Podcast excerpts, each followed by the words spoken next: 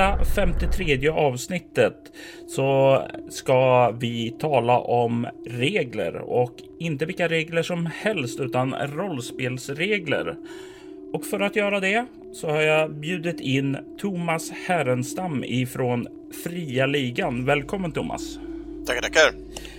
Jag tror inte att eh, Fria Ligan i sig behöver någon tydligare presentation med tanke på spel som Mutantor 0, Coriolis och eh, ja, eh, rätt så många till. Nu senast ur Varselklotet.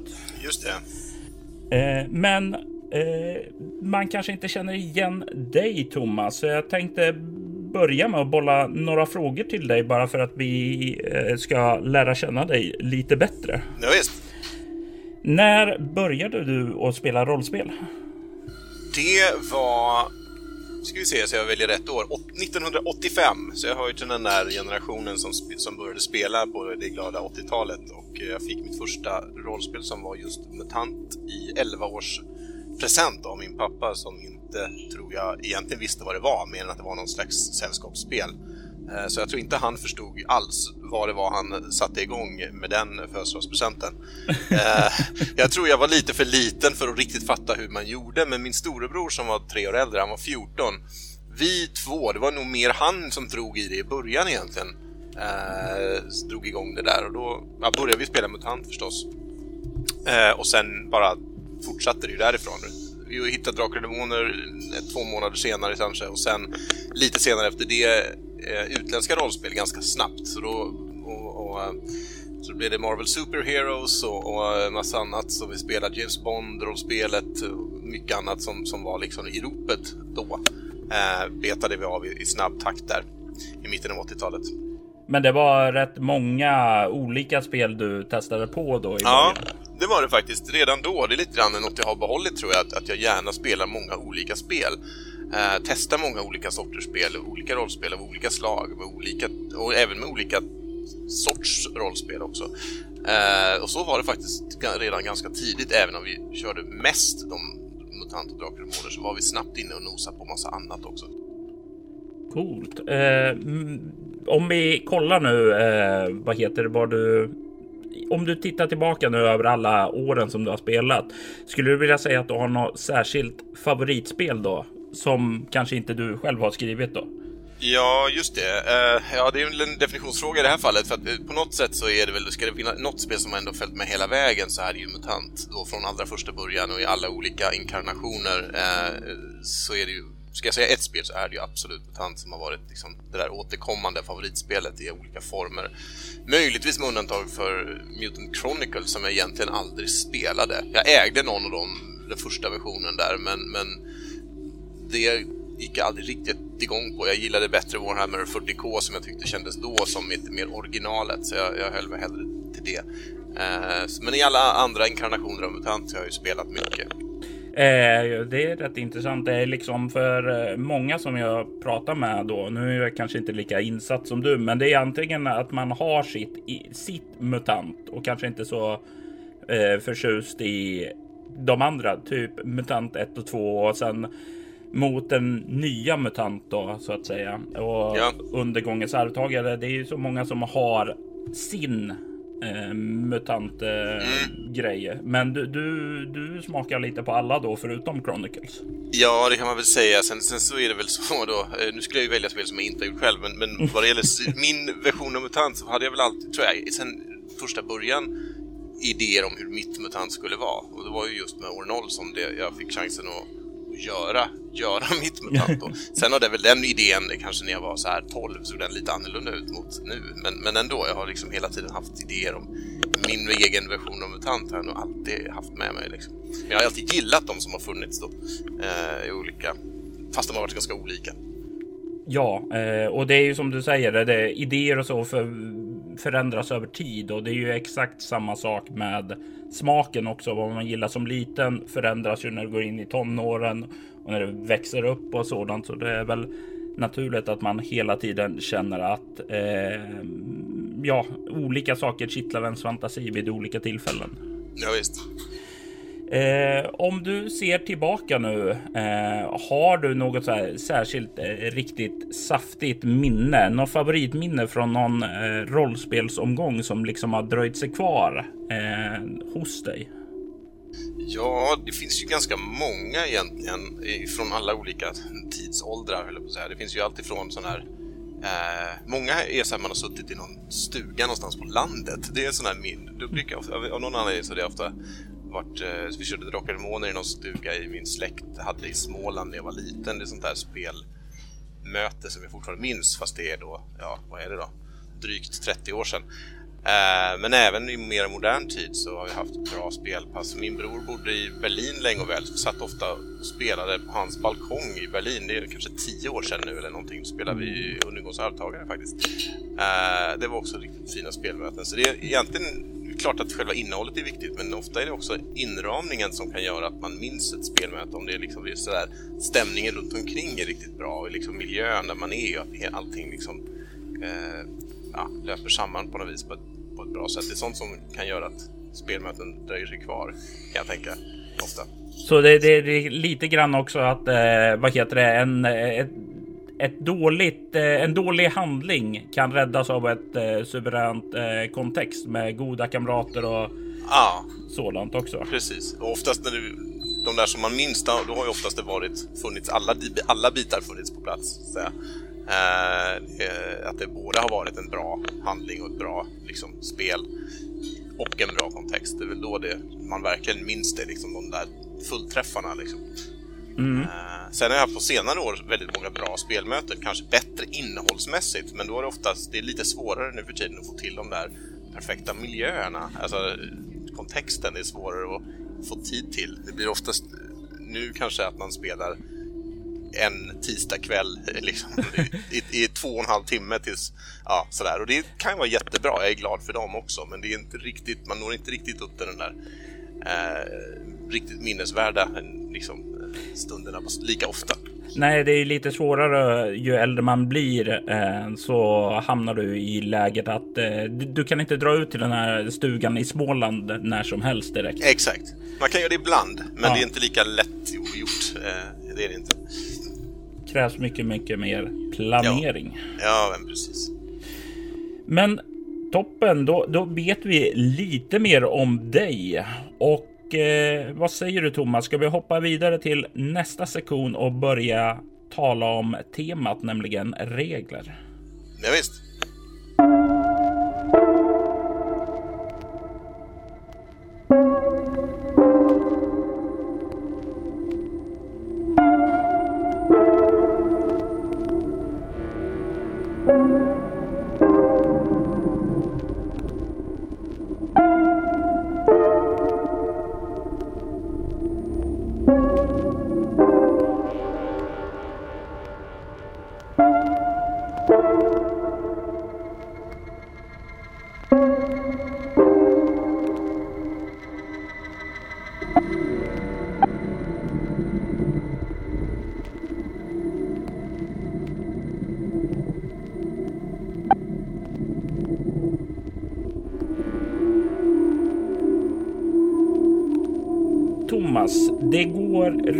Rykten om att du är den som mest eh, klurar på regler på fria ligan. Säger du att det är en sanning? Ja, det kan jag nog hålla med om. Det stämmer nog ganska väl. Det är mest jag som har eh, alltid varit liksom eh, road, mest road av de delarna tror jag. Sen har de andra ofta mycket bra idéer och feedback och, och, och, och så, men, men det är mest jag som har hållit på och meckat regler. Det har väl varit ända som första början egentligen med, med svavelvinter. Mm. Var det här någonting också när du började eh, som rollspelare? Gjorde du mycket husregler och sådant då också? Ja, det har jag nog alltid gjort väldigt mycket. Alltså, jag började skriva egna rollspel väldigt tidigt. De första blev ju aldrig någonting. Ju, hade internet funnits så hade de nog kunnat blivit utgivna i någon form, men nu är de sådär skrivmaskin skrivna papper i någon slags perm någonstans. Jag gjorde ett rollspel baserat på norska motståndsrörelsen när jag var 12, alltså under andra världskriget. Eh, och så har jag skrivit massa olika varianter. Och mycket där även var fokus på eh, mycket regler, jag gjorde regelsystem. Alltså, det, är ju mass, det är väldigt klassiskt, det är många som gör. Men jag var absolut en sån som gjorde väldigt mycket, satt och snickrade på egna regler hemma och skrev egna system och sådär. Okej, okay. eh, är det här eh, norska motståndsrörelsespelet ett av eh, Fria Ligans hemliga projekt då? Ja. ja, nej, det, det, får, vi får se om vi återuppväcker det också, men det, det ligger på is tills vidare. Ja. Eh, det kan ju alltid vara skoj att gå tillbaka och kolla vad man har skrivit, men det kan ju vara lika skrämmande att se en gammal text också. Precis. Eh, men eh, jag, jag, är ju lite grann motsatsen till dig. Alltså för mig under lång tid så var ju reglerna någonting som mer fanns där för att de måste. Eh, mm. För jag, jag, har alltid varit mer intresserad av att berätta historier så att säga. Eh, och eh, det är först nu på senare år som jag verkligen börjar intressera mig och se hur det samverkar och sådant. Och jag tänkte att det skulle vara en bra, bra bolla lite med dig om eh, just det här regelskapandet. Så jag tänkte börja och fråga dig. Vad tycker du är en bra regel? Ja, det är en bra fråga. Eh, det viktigaste med en bra regel är ju för att där är ju, tror jag att jag liknar har samma inställning som du eh, är kanske i att syftet med regler i rollspel är ju att hjälpa till att berätta historier. Så en bra regel är ju en regel som fram, underlättar berättelsen och för den framåt eller, eller för fram ett, om inte själva berättelsen så åtminstone ett tema i berättelsen eller tema i spelet. Att vi ska, den, den ska, det, en, en bra regel är ju inte existerar aldrig i ett vakuum. Det finns ingen objektivt bra rollspelsregel. Mm. Den behöver alltid sin kontext. Var, vad, ska, vad är det den här regeln lyfter fram och bidrar till? Om det är en, en regel som gör det på ett elegant och enkelt och intuitivt sätt som är lätt att förstå och som man lätt kan sätta sig in i. Det är för mig en bra regel. Mm. Har du några exempel på en regel som du tycker uppfyller det här? Ja, det finns ju massor, så det är snarast svårt att liksom välja ut en. Men ja, en, som, en av de första som jag kommer ihåg, nu, nu var det länge sedan jag läste den, så det är möjligt att jag inte att jag minns den liksom fel, men bara för ett tidigt exempel. Jag nämnde James Bond-rollspelet förut, mm. eh, som var ett av de första spelen jag spelade. Eh, och då, där är det, finns det regler för biljakter som har lite grann av ett sånt här eh, blackjack-aktigt system. Att man kan satsa hårdare, chansa mer, eh, men öka risken för att det går åt skogen. Och det kändes väldigt så här, det lyfte fram känslan av biljakt på ett roligt sätt. Att man kände att så här, okej, okay, ska jag gasa lite till, pressa lite hårdare? Kan ju bli sluta med att jag kör av vägen och kraschar, men, jag, men om jag inte gör det så, så riskerar skurken att komma närmare eller vad det nu kunde vara. Mm. Och det, det var ett sånt exempel på att använda en typ av mekanik med liksom en betting-mekanik nästan för att, att, att framhäva en, en typ av scen eller story. Så det var ett tidigt exempel. Jag tyckte att det där är så en bra regel som lyfter fram det den skulle göra. Sen vet jag inte om den var skriven optimalt, om den var om jag skulle tycka idag att den var lika fantastisk som jag tyckte då. Men den är ändå i den andan som jag gillar. Ja, okej. Okay. Eh, en, en sak som jag brukar gilla, både hylla och dissa, är ju Call of Cthulhus eh, Sanity-mekanik. Just det. Eh, jag tycker det är en bra regel för att den understryker alltså spelets tema, det här med kunskap. Det, det kommer med ett pris och Precis. det får en alltid att säga. Man, man sitter där vid spelbordet att jag vill ha mer. Jag vill ha mer Cthulhu-mutos. Jag vill ha mer och sen bara nej, men vänta, vill jag verkligen ha mer? Eh, vänta nu och sen så blir man så liksom osäker och sådant och det, det är ju ett sätt som jag tänker. Det, det är en regel som framhäver lite grann stämningen i spelet på ett bra sätt. Verkligen, nej, men det håller jag med om. Det är ett annat bra och tidigt exempel då på en bra regel. Den regeln är nästan, det finns en sån kategori regler tycker jag som nästan inte är ah, alltså min erfarenhet är, ja, det är nästan så att, regeln finns är viktigare än hur den används. Alltså, um, att det står sanity på ditt rollformulär och att det är någonting som du kan, som du ser hur det räknas ner.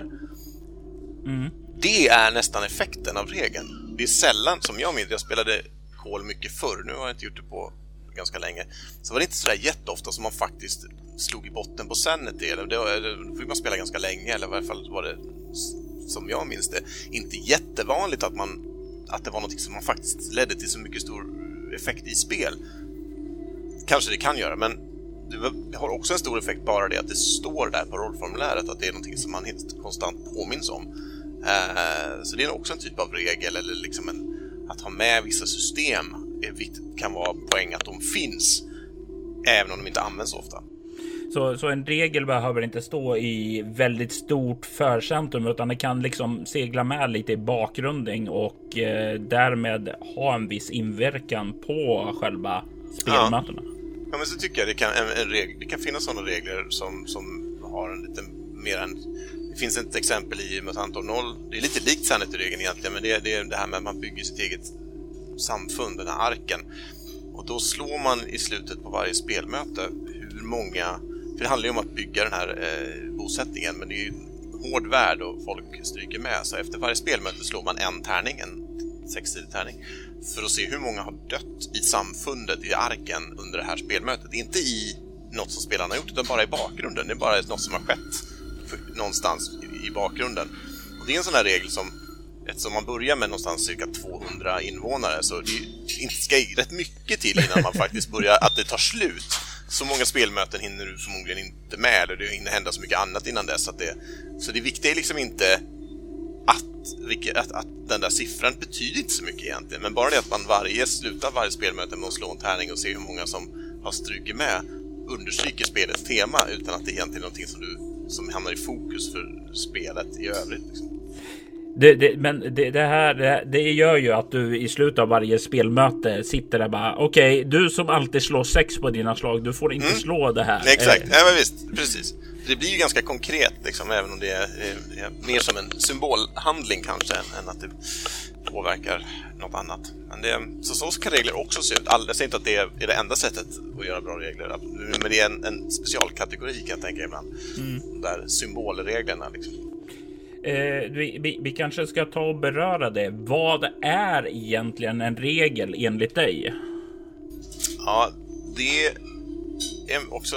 För det finns ju massa olika nivåer på det där tycker jag. Alltså, det där tycker jag indiespelen som då, alltså för tiotalet år sedan och drygt, det in, satte fokus på på ett väldigt bra sätt är just att, att, att regler är ju alltifrån du slår tärning på det här sättet för att klättra i ett träd till så här hur hela ett spelmöte fungerar, vilka, hur du interagerar, vilka, liksom, vilka...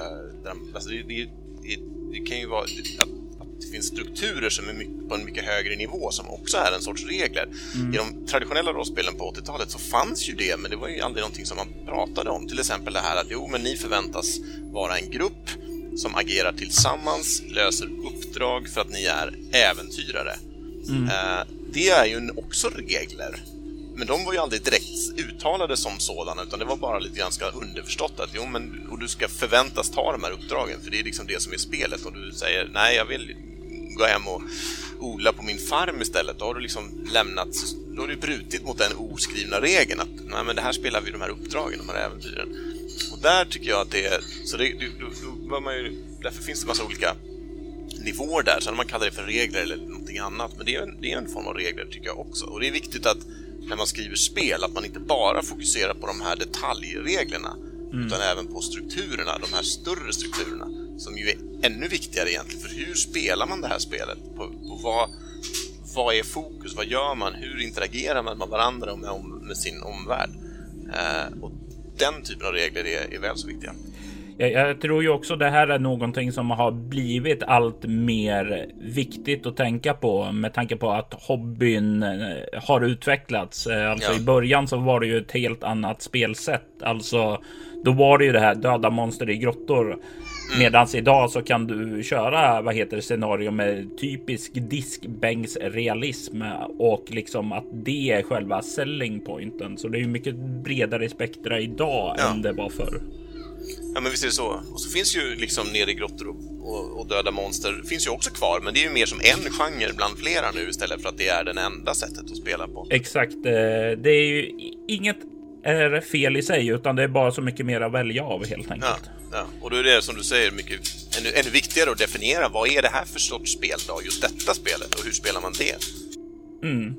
Och det är ju någonting som regler då kan hjälpa till att understryka och eh, det är också därför viktigt att tänka på vad för regler man inkluderar för allting hjälper till att sända en signal då. Ja, verkligen. Vad är en dålig regel? Ja, det kan ju vara dåligt på massa olika sätt. Eh, men egentligen är det väl just en regel som, som inte är en bra regel, eller som inte har de egenskaperna som en bra regel har. Alltså en, en regel som inte framhäver temat, som inte bidrar till den typen av berättelse som vi berättar i det här spelet, eller det vi vill uppleva, eller den temat som det här spelet har. En regel som bara hänger med för att någon har fått för sig att det borde finnas en regel för den här typen av sak. Oh, det där. Jag måste avbryta lite för det där ja. slog ganska hem. Alltså när jag skrev mitt första egna rollspel ja. eh, som blev bortom men då hette In the Dark. Så det var ju det första jag gjorde var ju då imitera. Eh, mm, mm, så jag inkluderade så här. Ja, förflyttning och skadebonus och så. Ja, för det fanns ju i Drakar och Demoner och bara. Ja. ja. men det här hör ju inte hemma här Nej. insåg jag ju senare och det är en typisk dålig regel där. Ja, och den så... behöver inte vara dålig objektivt i ett annat Nej. spel kan det vara en bra regel, men, men om den inte alls hör hemma i spelet, då är den en dålig regel. Exakt. Eh, har du några exempel på sådär en dålig regel som du tycker eh, vad heter det som du har skrivit och känner dig missnöjd med? Ja, jo, men det finns det absolut. Det, det, det finns säkert, och så går man långt tillbaka finns det jättemånga jättedåliga regler eh, som har skrivit. Alltså, sådär, precis som du sa så har man ju började man ju också på att, med att liksom, imitera och, och, och, på ett sätt som inte... Och då fanns det ju, blev det ju ofta mycket som var ganska knasigt om man tittar på det idag. Uh, men jag försöker komma ihåg något lite färskare exempel. Det är lite annorlunda kanske, men det är... Jag tror att uh, när vi gjorde uh, Mutantor 0 och byggde ut det till att bli en serie spel istället för ett spel. Mm. Det var ju tänkt från början att, alltså från början var det liksom ett spel, Mutant Unknown. Eh, och sen innan vi släppte det och gjorde klart det så hade vi visserligen redan bestämt oss för att göra en serie spel om en av varje klass. Första är om muterade människorna, sen om djuren, sen om robotar och sen om icke-muterade människor. Men det var fortfarande så att det fanns saker med i det där första Mutant 0 där vi inte riktigt hade tänkt på hur det sen funkar i de andra, alltså när man, i, i de kommande expansionerna. Det fanns saker till exempel som att varje, varje syssla som det heter har en specialfärdighet som bara den sysslan och ingen annan kan lära sig. Mm. Och det funkade bra um, i Ornol som har åtta sysslor då. Det ändå, kändes ändå rimligt att hitta på åtta specialfärdigheter som alla kändes här unika, lagom kraftfulla, lagom balanserade och liksom inte överlappade något annat allt för mycket. Eh, problemet uppstod sen, för det hade vi inte helt tänkt igenom kan man erkänna, att när vi sen gjorde Genlab Alpha där det finns ytterligare eh, fem eh, sysslor och sen även då nu Elysium med sex stycken till.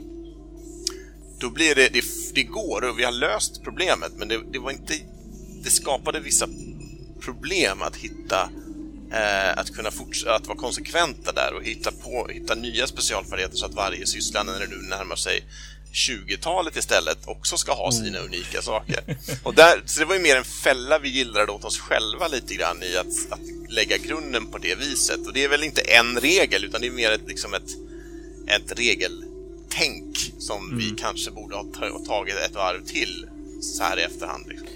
Men då, då blir det lite grann som att det kanske inte var så mycket regeln i sig som eh, var dålig, utan det blev kontexten den hamnade ja. i ja, strukturen eller liksom ramen den hamnade i, den här högre nivån av regler som vi pratade om. Liksom hur spelar man, hur är karaktärer, hur är personer uppbyggda, hur, hur, hur... Det var en sak som, där det inte, regeln inte riktigt matchade det på ett optimalt sätt så här i när man expanderade det. Liksom. En annan sån sak som också är egentligen inte en regel utan mer på den där, också på den där övre nivån egentligen, det var egentligen svavelvinter. Eh, där jag egentligen är ganska nöjd med hur reglerna är. De tycker de gör det de är tänkta att göra och därmed är jag nöjd med de reglerna. Däremot kan man ju tänka så här efteråt att egentligen så kanske det inte är... För då är jag väldigt, väldigt inspirerad av indie-vågen när jag skrev Svalvinterreglerna. Yeah. Och det, de tycker jag är bra. Men jag tror att det möjligen gjorde Svalvinter-rollspelet mer snävt än det kanske behövde ha varit, borde ha varit. Uh, jag tror att i, i, i, hade jag gjort det nu så hade jag nog försökt göra Svavelvinter till ett bredare spel, ett lite öppnare spel som inte hade inte utgick ifrån riktigt lika tydligt de här liksom Forge indiespels eh, paradigmen. Så det är ju mer ett övergripande regeltänk som jag nog hade gjort lite annorlunda. Jag hade nog skrivit till ja, lite mer som år 0 där man har med vissa saker från det men ändå har ett lite öppnare anslag som kanske är lite lättare att ta till sig mm. eh, om man inte är liksom indie-frälst. Mm. Så det, det, är mer en regelfilosofin som i efterhand hade kunnat göras annorlunda, mer än att det är någon enskild regel i spelet som jag tycker är, är, är trasig. Det, det, finns säkert också, men det, det har jag inte riktigt, det kommer jag inte riktigt ihåg. Om vi ser så här, för du är inne lite på det här med breda mot eh, smala regler. Alltså du, det är ju, du kan ju uppnå lite olika saker med det. Eh, mm. Brett rollspel så kan du, jag, jag, jag, tror Christer Sunderlin brukar säga att ett eh, standard fantasy rollspel har regler för att slå ihjäl gubbar och dyrka lås. Alltså så har du i stort sett, eh, då kan du göra nästan vad som helst. Ja. Eh, och sen har de här smala som ja, eh, kan, eh, nu kommer jag inte ihåg, jag tror, eh, vad heter det, det finns sådana här väldigt smala rollspel. Jag tror det heter A Flower for Mara, eh, där det handlar i princip om en begravning i sig. Mm, mm, mm. Eh, och där kan du inte ja, slå ihjäl eh, gubbar och dyrka lås direkt, utan då blir det väldigt specifikt för en enstaka situation mera. Ja. Om eh, vi ska kolla, eh, vad heter det, utanför ditt eget skapande, är det något annat så här rollspel du känner att oh, den där regeln eh, passar inte mig alls? Oj, det beror lite grann på, det är så olika i olika faser. Alltså just nu är jag ju inte superförtjust i när extrem detaljism, jag har inte riktigt tålamod för det.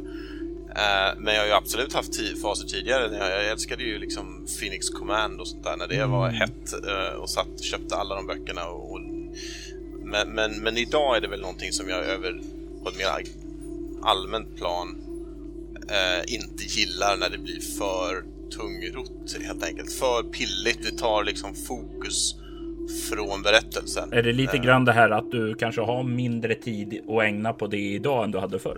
Ja, men det tror jag. Det tror jag. Uh, absolut, man, har, man behöver snabbare komma till poängen. Liksom. Mm. Uh, jag har inte riktigt tålamod att, att liksom, sitta och skruva på de här små grejerna och vänta att det tar lite för lång tid. Samtidigt som jag ibland kan tänka så här, ja men det kanske är dags för pendeln att svänga tillbaka snart. Så kanske ska börja klura på att göra någonting hyperdetaljistiskt, eller åtminstone någonting som har känslan av det. Jag är lite sugen på att göra någonting eh, en idé vi pratade om är någon sån här eh, någon sån andra världskrigsmiljö.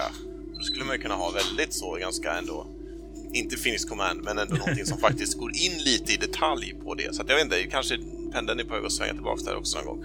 Man får ju inte stanna kvar i sin uppfattning allt för länge liksom. Nej, eh, det är ju som vi har sagt tidigare att man ständigt utvecklas och smak förändras och ja. det är väl någonting som är väldigt hälsosamt. Ja, jag tycker det. Eh, ja, jag var ju inne tidigare på när vi talar om bra regler, eh, sanity-regeln. Mm. Och det är ju en sån här regel som inte bara är, är bra i mina ögon, utan jag tycker också att det finns någonting som rubbar mig fel med den. Det är ju just det här att och det här kan vara någonting. Jag, jag, spelle, jag spelleder inte själv Call of Cthulhu, utan jag upplever det här som spelare. Mm. Och eh, du sa ju tidigare att ja, det är sällan man åker så långt ner. Och jag vet inte om eh, vår spelledare har varit extra taskig mot oss.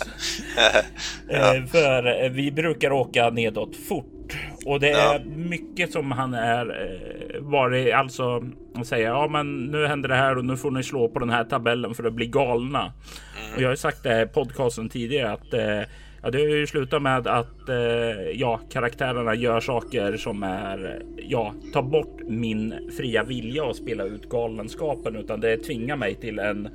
handling. Mm. Det där är ett intressant exempel.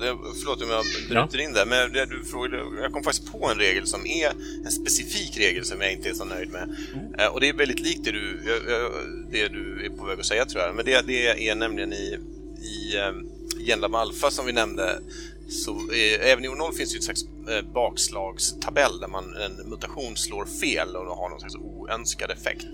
Och det kan hända olika tråkiga saker, men i Genlab så har man djurförmågor och det finns också en sån eh, tabell för bakslag. Och då kan eh, effekten ofta bli att man tappar kontrollen över sin rollperson för den blir i princip ett vilddjur och, och springer till skogs och, och sådär. Och det är en sån sak som jag fått ganska mycket, en del, den tabellen har fått ganska mycket kritik och en hel del med rätta. Det här att man att man tappar kontrollen över sin rollperson och tvingas till ett liksom, beteende som man kanske inte har någon som inte man själv har någon kontroll över. Eh, är det något liknande som du har ja, Sanity-reglerna? Eh, exakt det, exakt det. Eh, för jag, tycker det, jag tycker det är vettigt att ha en regel som gör att ja, du kanske driver utanför din karaktär och sådant. Absolut. Mm. Men när du, vad heter då, om du till exempel gör en extrem pacifistisk eh, karaktär eh, och sedan bara ja, nu, nu går du bärsärk på alla i din när, närhet. Alltså, mm. då, då, då, då blir det så här. Det, det, klingar fel. Visst att den blir galen och så, men jag tycker det finns så. Det blir ett ofta ett binärt tänkande, alltså när det finns så många andra sätt man kan visa att saker och ting går fel. Ja, nej, det där är sant alltså. Det, det är svårt, men det, det är ju egentligen apropå allmänt dåliga regler så är väl ett, åtminstone ofta dåligt är ju just när, när en regel tar ifrån spelaren sin agens eller sin kontroll över rollpersonen. Det är oftast det man som spelare själv tycker är absolut tristaste är när man inte får vara med eller man inte får, mm. när man, man så att säga, bara blir en, en passiv åskådare. Det är ju liksom det, det, det dödar ju all inlevelse och liksom, rollspel bygger så otroligt mycket på att man är med och bestämmer vad som ska hända. Liksom. Det är någonstans det som är hela tappar man det och det, om reglerna gör så att man inte man, man tappar det, då, då är det ju oftast dåligt. Det kanske säkert kan göras i något fall bra, men det är, det är som regel ganska dåligt. Ja, men det är det om regeln är i ett fall så får du den där eh, att det klingar så himla rätt och det kommer som en överraskning. Mm. Eh, men att det i de andra nio fallen eh, känns som att det går överstyr så mm. blir det liksom inte att jag tycker det motiveras så. Precis. Och... Ett sätt att mitigera det där som jag testat det några gånger i alla fall i regler är att man istället för att ge en effekt så, så ställs det inför ett val eh, som kan mellan två jobbiga saker. Eller liksom, du måste antingen offra x antal poäng av någonting eller göra detta. Men då är det inte att du tvingas av reglerna att göra X utan det är så här, gör det eller betala priset och då får du någonstans åtminstone behålla kontrollen över situationen i någon form. Du får dåliga odds som spelare men du får åtminstone välja pest eller kolera själv. Liksom. Det, det, det, är någonting som jag gillar. Eh, val, för det mm. varje val du gör eh, hjälper ju dig att definiera din karaktär. Att, ja, eh, du kanske då får, om vi tar det här pacifist eh, exemplet då, att nej, men alltså, jag vill inte ta si och så många saker i den här eh, egenskapen, utan Ja, han går bananas. Alltså när jag själv väljer det, då, ja. då känns det mycket mer motiverat och Precis. då blir det ju en twist på karaktären i sig. Ja, ja, då kan ju en pacifistisk karaktär, det kan ju bli en jättespännande twist eller förändring i den karaktären, att den plötsligt liksom snappar och blir våldsam. Det blir ju en väldigt dramatisk sak, men det är, om man tvingas till det av en slumpslag av mm. spelledaren, då, då har du ju inte samma effekt alls. Tufft. Eh, det det, det bara, om, vi, om vi nu kollar på regler så här, alltså när vi talar lite om bra och dåligt, eh, brett och smalt. Eh, men vad skulle du säga är viktigt att tänka på när man sitter då och skapar och regler och vill då eh, förstärka stämningen eller temat i sitt spel? Finns det några saker som du brukar ha i åtanke när du klurar på regler?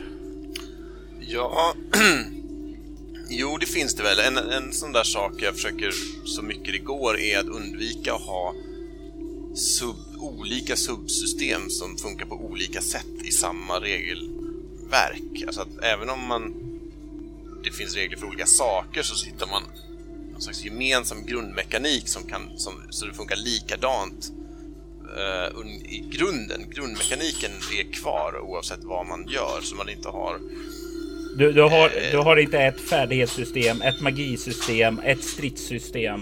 Nej, som funkar helt olika, som har Precis. olika. Det ena slår man T20, andra T100 och ena... Alltså det, det, liksom, det finns ju sådana exempel och det, det tycker jag oftast är, det skulle jag nog avråda ifrån om man inte har något väldigt bra anledning till att det ska vara så i just det här spelet, att det i sig framhäver någonting som man vill framhäva. Men i övrigt är det väl, för det skapar ju mest det blir bara förvirrande.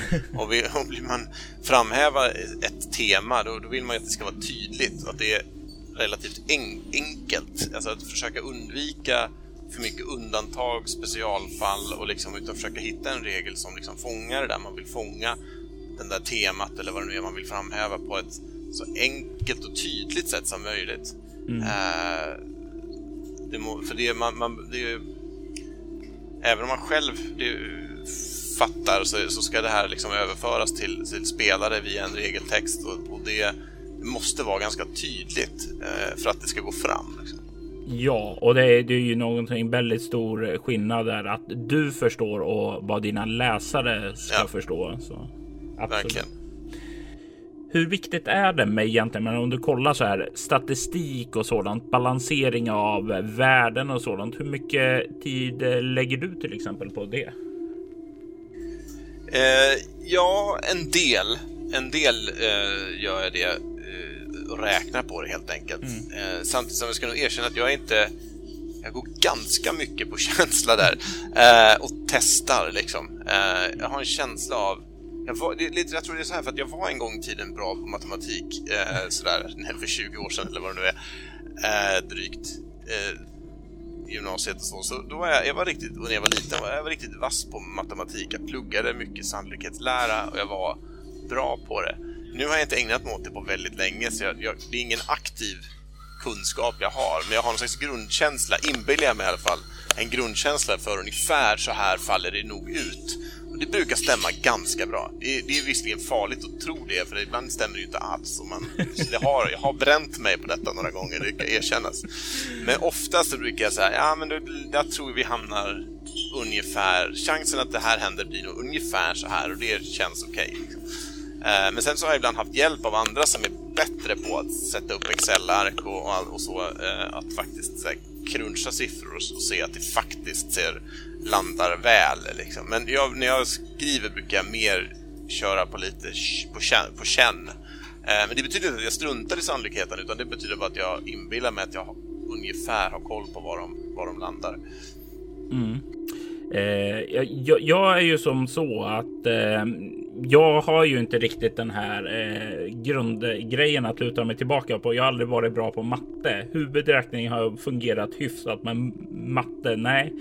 Sannolikhetslära, vad sjutton är det? Går det att äta? Eh, så jag, jag, jag, brukar ju börja alltså eh, att ta och höfta till siffror och sedan så tweakar jag det här genom speltest. Alltså okej, okay, hur går den här?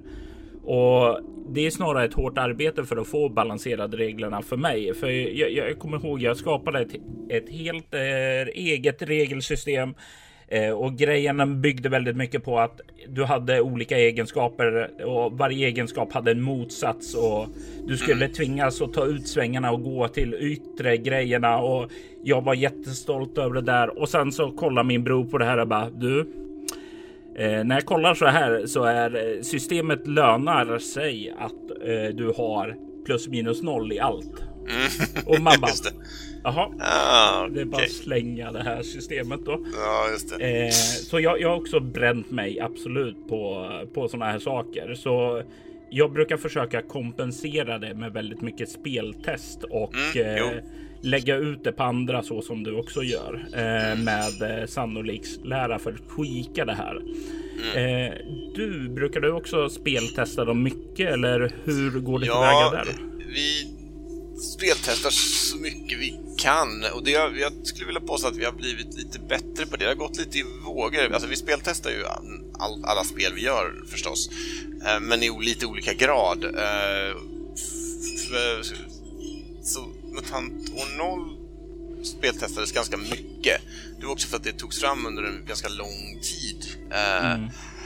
Sen när det kom ut och vi jobbade på Genlab Alpha då, och även Maskinarium som kom efter, då blev det, de blev mindre speltestade. Dels för att de inte var komplett nya spel, eh, mm. så att det fanns ju samma grundmekanik, men det fanns en del nya system och de speltestades lite mindre och så här efterhand lite för lite. Eh, det fanns några saker där som den där regeln i Genlab som jag nämnde om, om bildsinnet, när man tappar kontrollen över sin karaktär. Det är typ sån sak som är, mer speltest hade förmodligen fångat upp det.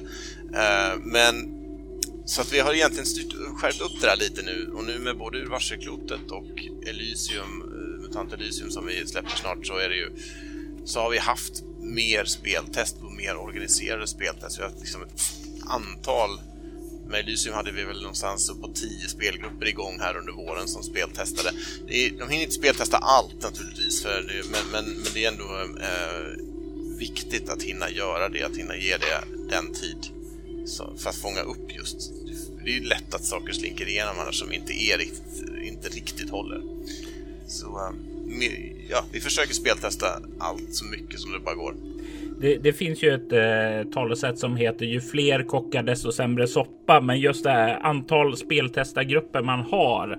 Det är ju raka motsatsen för ju mer data ja. du kan få in ifrån speltestare Precis. desto mer olika fel kan du. Ja. Ja, men så är det verkligen. Sen kan det vara så att allt, all feedback är inte användbar eller bra. Du kan få kommentarer av slaget ja, fast jag hade hellre sett det så här och det behöver inte betyda att det vore bättre utan att den, den här personen har en annan smak eller en annan, eh, hade gjort det själv på ett annat sätt. Och det är kanske inte relevant.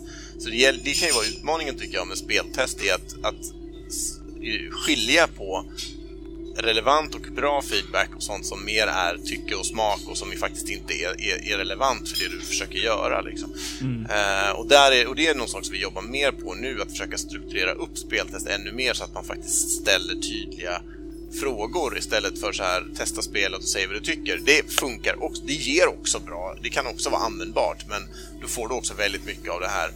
Jag tycker att det här vore en bättre idé feedbacken och den kanske inte alltid är, är meningsfull. Nej, eh, du har en väldigt, väldigt bra poäng där. Ju mer du kan specificera frågor ja. till speltestarna, desto mer korrekt eh, feedback kan du ju få då. Ja, visst om jag frågar dig istället. Nu, nu har ni ju arbetat vidare på mm, vad heter det, MUTANT och eh, vidareutvecklat och tweakat och lite grann så. Eh, men hur går du tillväga när du sätter dig alltså från scratch och börjar skapa regler till ett helt nytt rollspel? Vad är det första du brukar göra då? Ja, det är en bra fråga. Det var, på, som du sa där så på senare år så har vi gått lite ifrån det. För tidigare var det väldigt mycket så att så här, ett nytt spel betydde nya, helt nya regler, eller i varje fall ja, men i stort sett helt nya regler. Svalvinter hade sina regler, spelet om Morvale hade andra, Mutant Noll hade sina och så vidare. Och även, ja. men, sen, men sen har vi väl mer kommit fram till att, att vi hittade en grund med År 0 som vi ändå gillade och, och, och bestämde oss för att inte kanske skapa helt nya system utan att, att, snarare använda samma grundmekanik och sen tweaka den för att lyfta fram det, de teman som är aktuella. Som med Coriolis så landade vi till slut efter att ha provat tre, fyra olika regelsystem. Alltifrån e egenskrivna till Fate, alltså ett existerande system.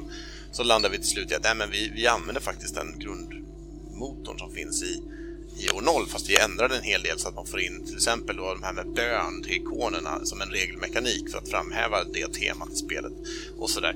Och Urvarseklotet har också samma regelgrund. Eh, så det, vi har lite grann gått den vägen just för att eh, ja, men vi, det är ju också en, en, en tröskel för, för eh, spelare och vi vill gärna göra att, att hela tiden, varje gång kommer ett nytt spel från fria ligan så är det ett helt nytt regelsystem. Vi, vi kände att det kan vara en poäng i att, att man definierar lite tydligare. Så har man spelat ett fria ligan-spel så är det ganska lätt att sätta sig in i ett nytt och sådär.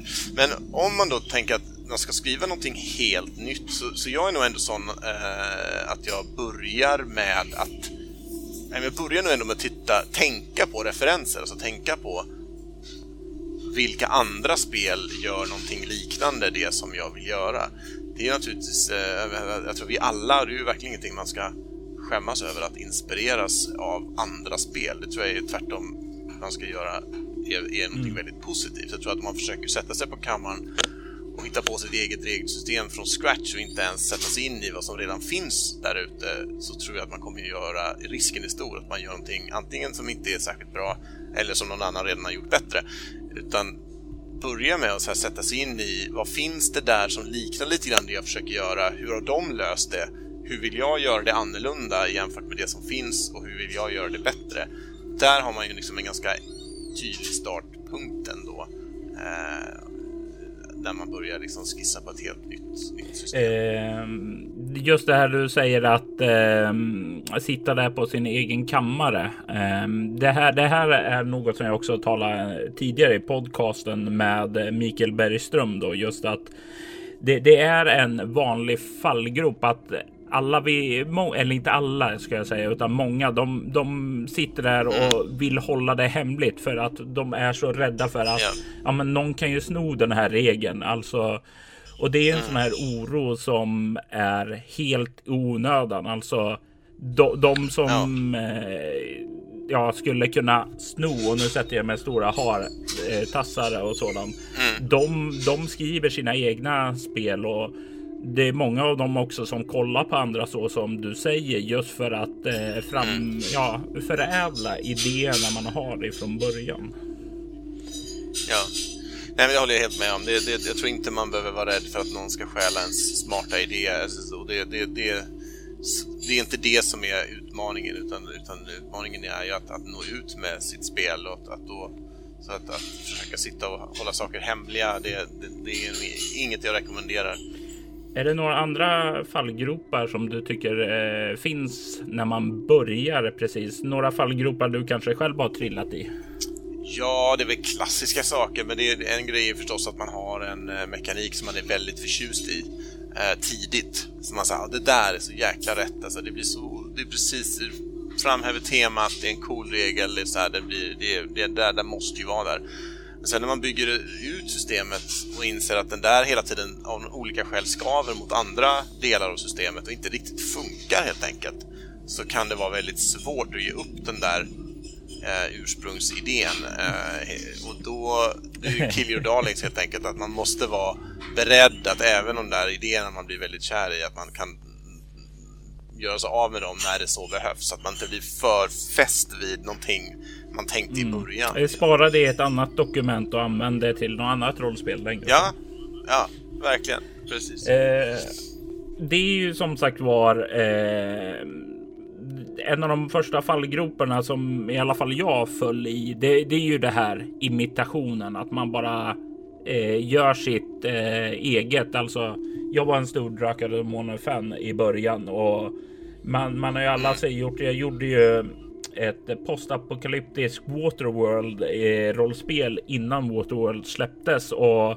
det var ju i princip Drakar och Demoner reglerna rakt av fast eh, lite utbytta namn och sådant där. Eh, och det när man ser det idag så var det kanske det som var vettigt av den där spelidén. Det var ju världen, men regelsystemen hade ju ingenting med själva världen att göra utan eh, och jag tror det här är någonting som man väldigt lätt hamnar i första gången. Att man gör sitt eget eh, rollspel så är det bara samma som ens favoritrollspel också. Om man inte riktigt har fångat spelets tema. Ja, men verkligen. Det, det är verkligen mm. så. Eh, om eh, jag skulle ta och fråga dig Thomas nu till våra lyssnare som nu sitter och funderar eh, på att skriva sitt eget rollspel. Har du några sista tips till dem som skulle eh, kunna hjälpa dem på vägen? Ja, det är en bra fråga förstås. Um, det finns väl några saker där. Uh, jag tror det främsta tangerar väl det vi pratade om alldeles nyss, att, att sök... Gör... Alltså, driv projektet själv. Alltså, vad jag, det, det är okej, okay, men, men ha andra... Involvera andra i projektet så att du inte gör sitter i ett vakuum och skapar. För det tror jag, dels tror jag man, det är svårt med, i längden med motivationen om man sitter helt själv och inte har någon att liksom mm. stöta det där mot. Um, men också bara för att man, det är lätt att, att, att hamna snett om ingen, om ingen är med och, och kan liksom feedbacka tillbaka. Eh, det, det, det, tror jag en, det har i alla fall varit, funkat väldigt bra för min del. Det var liksom det som har varit, som har varit bra med, med Fria Ligan också, att vi är liksom ett gäng som har ganska livliga diskussioner om saker och ting. Det, eh, och det är väldigt bra. Liksom. Vi kan ju bli arga på varandra ordentligt ibland, men det är, liksom, det, brukar, det är ändå väldigt positivt att ha den där liksom, diskussions pågående diskussionen, öppna diskussionen om saker. Så det skulle jag nog rekommendera att, att försöka hitta vad det nu är via, det kan ju vara via forum eller vad som helst, men att man försöker så här, sätta ihop ett litet team mm. om det går. Eh, snarare än att, att göra allting helt själv. Eh, det är nästan en av de viktigaste sakerna. Och sen det andra då, att, som jag var inne på också tidigare, att titta på vad som finns redan och vad du vill göra annorlunda. Vad är det som ska särskilja sig med just ditt, ditt spel?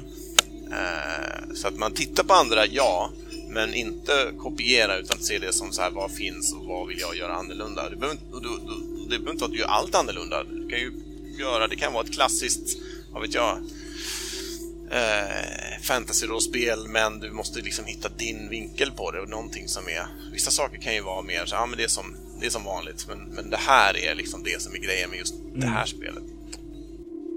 Ja, eh, jättebra tips och jag hoppas att ni lyssnare har fått eh, ut lite tankar och idéer ifrån mitt och Thomas samtal.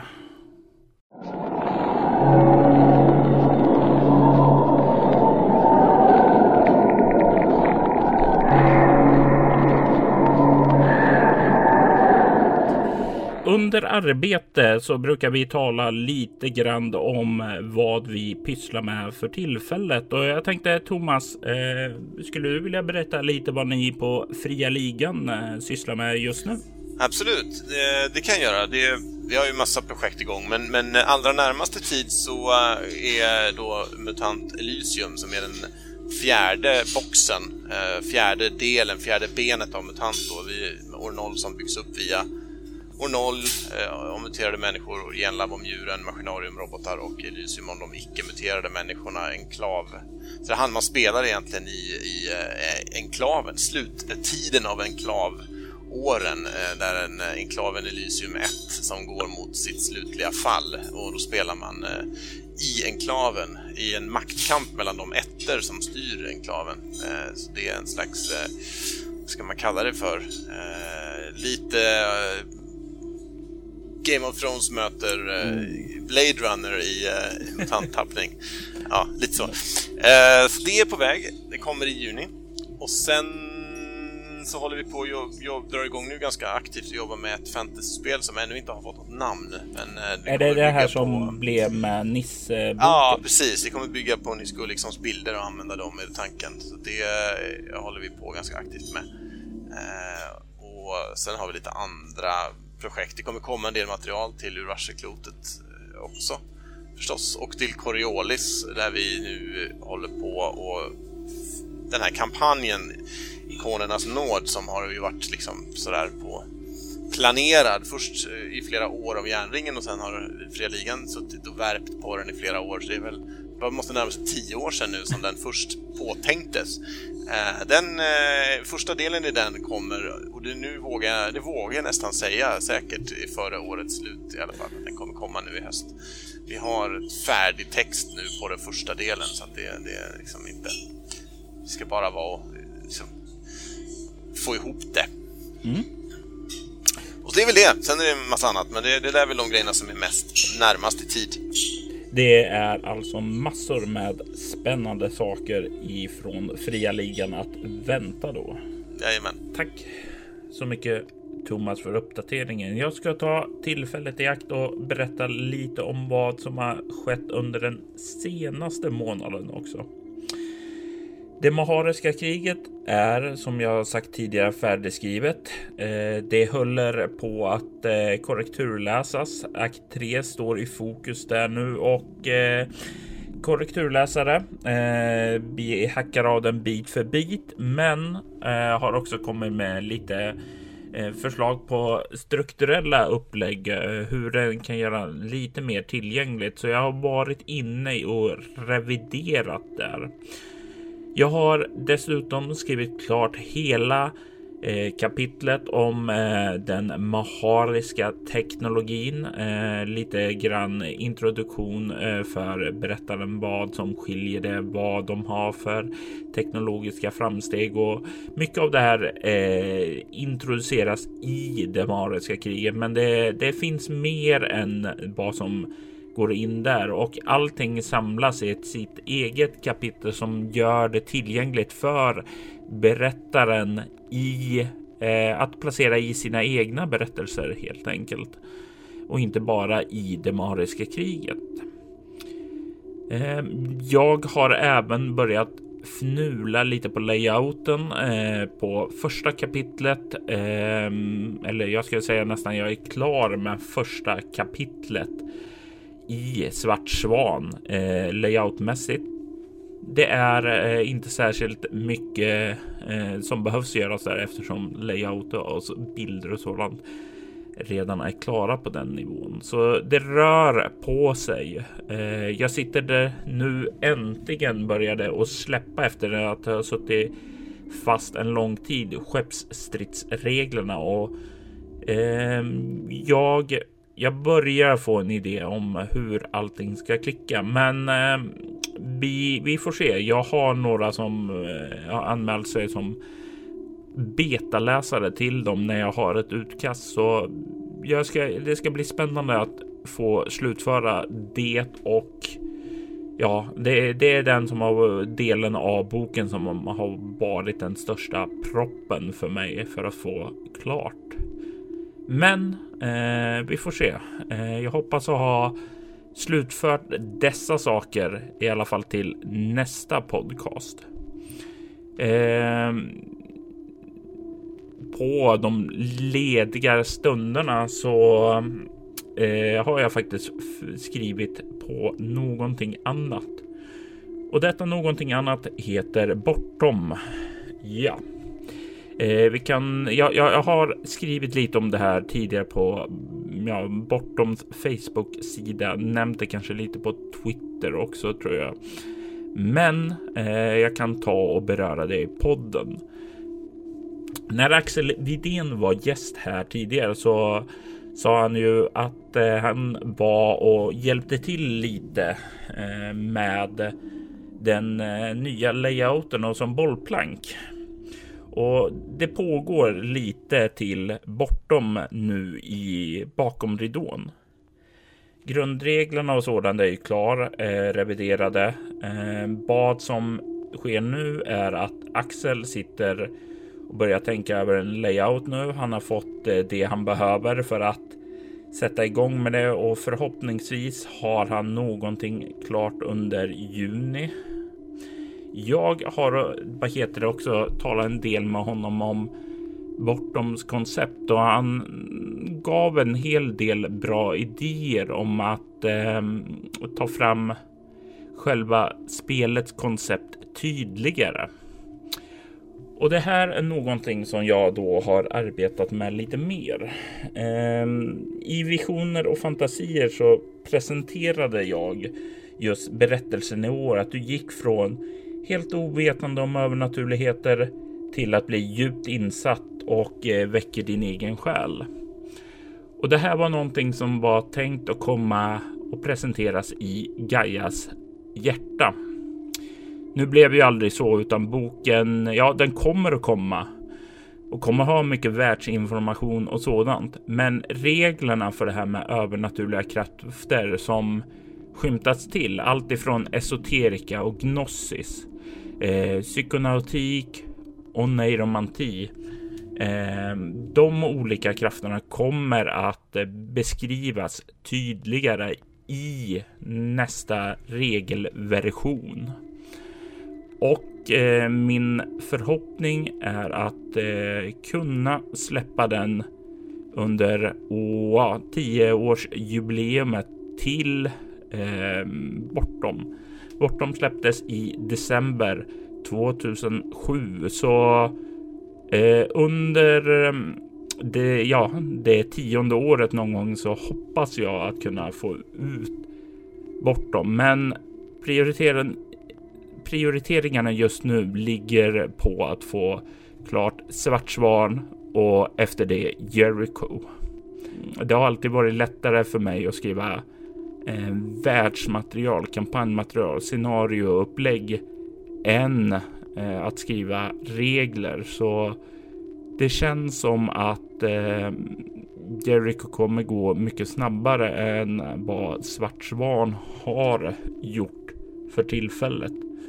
Men jag vill ändå ta och nämna bort dem för det blir ett sätt av eh, för mig att inte köra in i väggen eller få en blockad eller skrivkramp så att säga är att skifta mellan projekt. Och just att hoppa mellan då Svartsvan och de nya reglerna bortom gör att båda projekten går framåt hela tiden. Det kanske inte är stora jättekliv, men det känns ändå skönt att båda rör sig framåt och min förhoppning är att eh, ha Svartsvan klar framåt sensommaren och eh, Jericho klar framåt december. Vi får hoppas att det, det går så bra. Lite grann hänger det framöver också på korrekturläsares tid och sådant. Eh, så det är någonting jag alltid söker efter. Fler korrekturläsare. Tillhör du någon som gillar att dissekera det svenska språket eh, så bara höra av er på info bortom.nu. Och det var allt som vi har att rapportera ifrån eh, det här segmentet. Vi tar en kort paus och hoppar sedan vidare till nästa.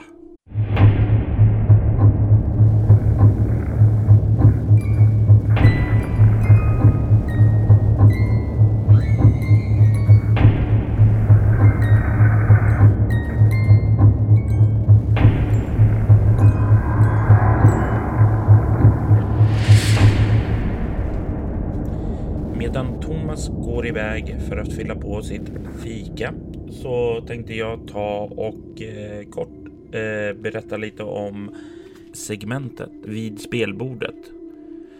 Här så brukar jag ta och presentera ett litet ljudklipp från ett spelmöte jag spelat.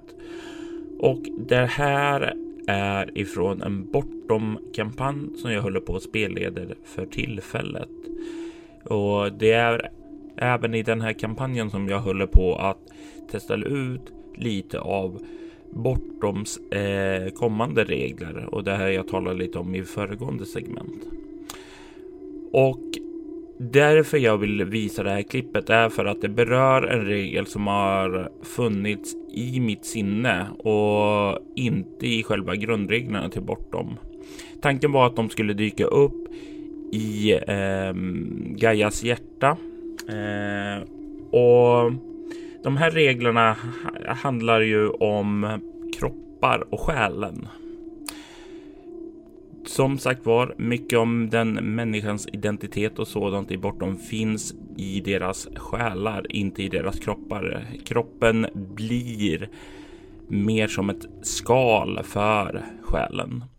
Och det här innebär också att när en själ antingen medvetet eller eh, omedvetet förflyttas till en ny kropp så tar den med sig sina personligheter, eh, minnen eh, och eh, färdigheter helt enkelt. Eh, och det innebär att de får ju inte med sig sina ja, egenskaper.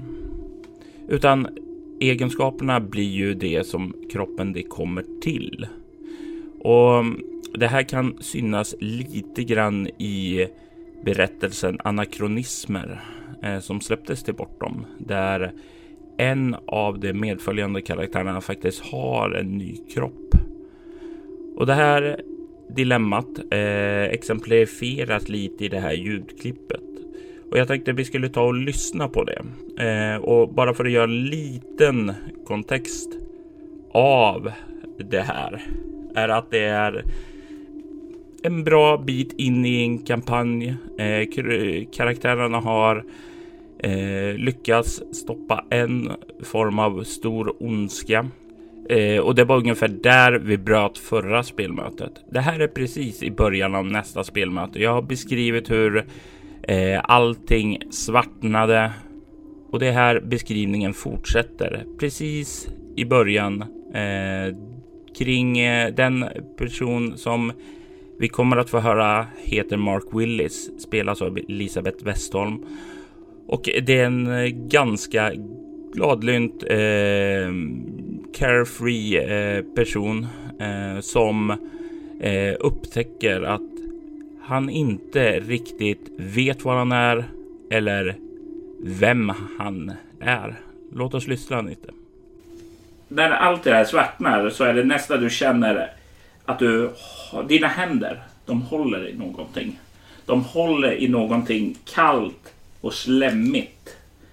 Eh, du sakta öppnar dina ögon och du, du, du stirrar ned på en naken äldre man.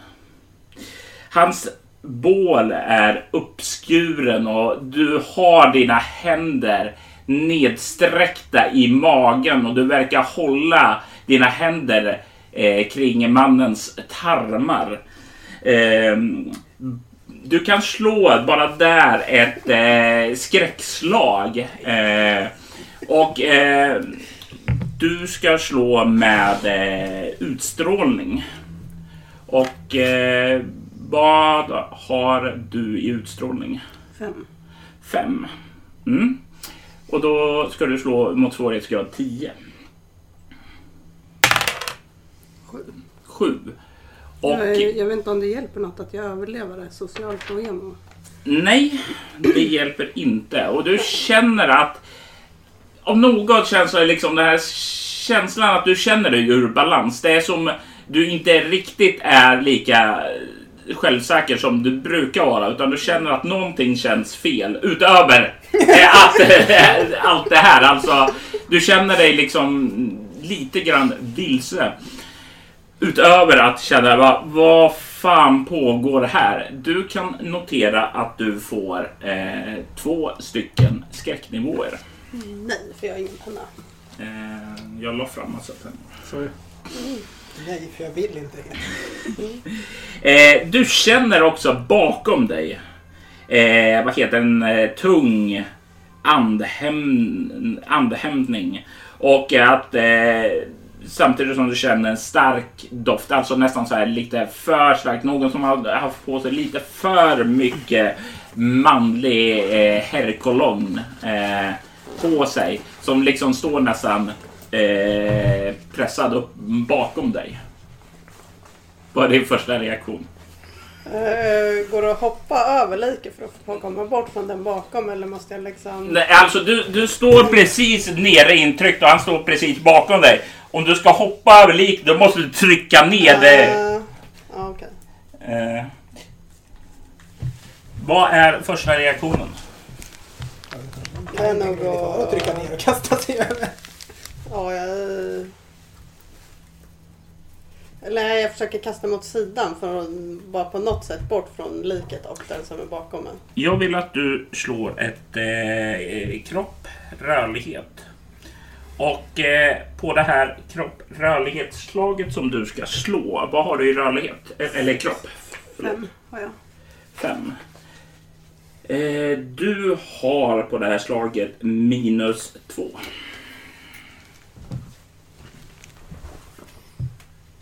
Kropprörlighet minus två. 14 då. 14. Jävlar vad duktig du är. Jag har sparat så ni kan få något bra på Mm. Jag tävlingen. slog en femma och jag har sex i rörlighet. Ja, jag slog en sexa. Och då var det, jag är redan så bra så jag kommer få skjut bra ändå. Du slungar dig åt sidan och sprätter och du känner att kroppen känns fel. Alltså det blir eh, vad heter det, inte alls, den reagerar inte alls som du vill att den ska göra utan du liksom kommer upp, det, spr- ja, drar upp händerna och sprattar lite men du faller omkull på marken i alla fall. Man kommer bort från kroppen. Och du kan se en man eh, kolla förskräckt på dig. Men vad, vad gör du Lauren? Du, du, du kan inte behandla eh, Harry Harris på det här sättet. Uh jag kravlar mig lite bakåt. Bara, vem är du och vem är, pratar du med? Eh, Lauren, eh, mår du okej? Alltså, du, du, du har ju du har ju tjatat om att jag ska hjälpa dig att komma igång med det här. Eh, jag heter Mark. Eh, nej, nej, nu, nu, nu, nu, får du ta och skärpa dig här. Eh, Eh, vad heter du? Alltså, det, det är inte nog att jag har fo- fostrat dig under hela ditt liv, att jag har, eh, vad heter det, är, är din far. Nu undrar du vad jag heter också. Eh, jag ställer mig upp Du ställer dig upp och kollar att du inser att du har bröst.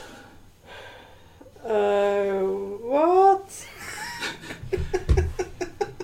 Du, du, du, du inser att du är, jag har någon eh, knäslång klänning och en, eh, vad heter det, jumper på dig. Inte ett förkläde. Jo, jag har ett förkläde givetvis på dig också. Eh, what? Ehm, ja, ehm, Han kollar på dig. Eh, mår du bra? finns det någon spegel? Ja, du, det, det, det finns en spegel där längre bort ser du. Och du Jag går kan, och tittar i spegeln. Du kan se att du, du ser en uh, ung flicka eh, som är, eh, vad heter det, sitt blonda hår uppsatt i en hästsvans och ser ganska prydlig ut.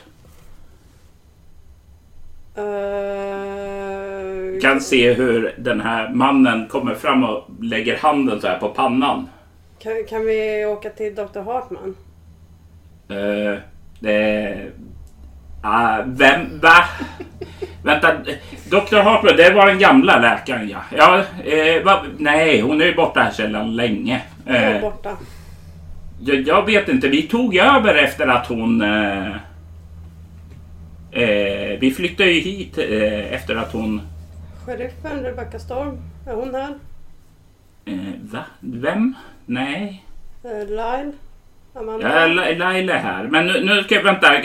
Jag ska... Jag måste... Du, du verkar ha slagit i huvudet när du trillade. Eh, Är Amanda, är Amanda då? Som jobbar hos Lyle? Du menar vice sheriffen? Eh, Men nu ska vi gå upp. Ja, Kan vi gå och prata med dem? nu ska jag... Du verkar... Vi, jag, jag, jag vill undersöka dig för du verkar ha fått någon slag i huvudet. Eh, eh, jag hoppas, hoppas det här blir eh, lite bättre tills eh, ja, imorgon då vi ska få träffa din pojkvän. Eh, Uh, Okej, men kan vi, Ja. om du får undersöka mig, kan vi åka och träffa Lyle och Amanda sen? vi, vi, vi börjar med att undersöka dig så tar vi... Han, jag, jag, jag, jag får säga till din mamma här också. Oj, oj, oj. Eh, och sen börjar han att leda upp dig till undersökningen. Och du kan se hur du kommer upp eh, i vad som en gång var sjukstugan. Den verkar utbyggd och lite mer expanderad mot tidigare. Eh, som om den har eh, växt sen sist du var här. Och han sätter dig ned på ett eh, undersökningsbord och börjar kontrollera, göra en eh, hälsoundersökning. Och, han ser, ser ju saker som att ja, din puls är ju inte riktigt vad den ska vara utan den verkar vara ganska hög. Det är för att jag är fel kropp.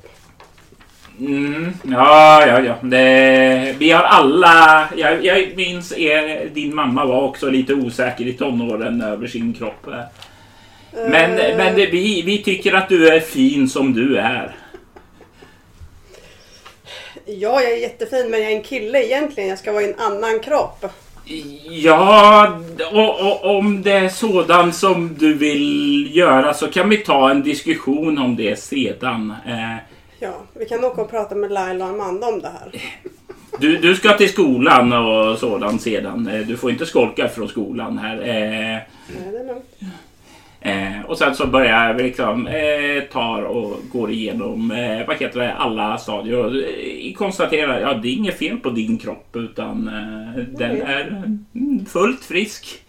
Eh, det, och du ser så liksom när han går och rabblar sådana här medicinska termer och andra saker så lägger du märke till en sak som verkar skilja sig för dig. Alltså du har lättare att liksom minnas alla de här konstiga termerna som han nämner som du inte vet vad de betyder. Men de mm. verkar som om att du har lättare för att minnas dem. Alltså de sätter sig nästan direkt hos dig.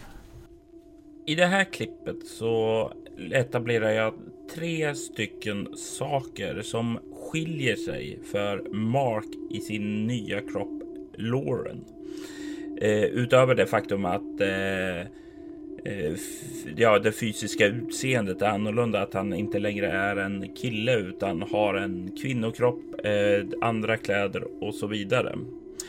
Eh, grundegenskaperna är förändrade. Det första eh, spåret syns inte tydligt eftersom jag väljer att eh, låta dem gradvis upptäcka sina kroppar.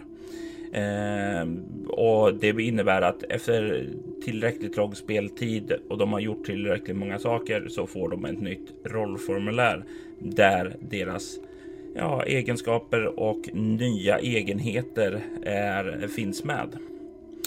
Eh, men det första spåret är som sagt var skräckslaget. Eh, Marks nya kropp har lägre utstrålning jag säger det inte rätt ut, utan jag frågar aktören då vad hon har i utstrålning. Eh, bara för jag inte håller alla spelvärden eh, i huben. Och eh, drar därmed ner. Mark frågar också om eh, sin, sina egenheter hjälper och jag säger nej, det gör de inte eftersom den här kroppen har faktiskt inte dem. Eh, och det blir första saken som känns fel. När Mark kastar sig åt sidan, ja, då är det nästa sak som eh, den uppmärksammar. Eh, Lauren är betydligt gängare och inte alls vältränad som Mark. Eh, Marks eh, rörlighet är fortfarande kvar. Så vad heter det kunnandet om att kasta sig och slänga sig och allt sånt där med fysisk koordination finns fortfarande. Men där Mark hade en hög kropp så har inte Lauren det och det gör att det blir svårare. Men tack vare sin höga rörlighet kan eh, hon ändå kasta sig åt sidan. Men det här blir någonting som skiljer sig och visar på att okej, okay, det är mer saker som blir fel här. Det sista, och det är precis i slutet av klippen, är att när Mark blir undersökt och eh, Lawrence far då berättar om ja, alla de här medicinska termerna och sådant och att det sitter. Mark är inget läshuvud. Eh, han är inte den som minns alla sådana här saker eller för all del bryr sig om dem. Men Lauren är en plugghäst. Eh, hon är har ett väldigt, väldigt skarpt minne. Och en av kroppens specialiseringar här är just minne. Och det gör att eh, Lauren då plötsligt eh, sitter på den här kunskapen. Eh, eller Mark ska jag säga sitter på den här kunskapen. Och det gör att på alla minnesslag så kommer hon nu få två tärningar eftersom hon har specialiseringen minne. Och det är de här på den här lilla korta stunden som planterar spåren av den här regeln. Det är en regel som inte är dominerande på något sätt. Det är inte jättevanligt att folk byter kroppar. Det kan ske, det kan eh, också vara relevant för berättaren då andar och vålnader och spöken och andra eteriska väsen besätter en människa eh, eftersom då de blir begränsade av kroppen som de besätter.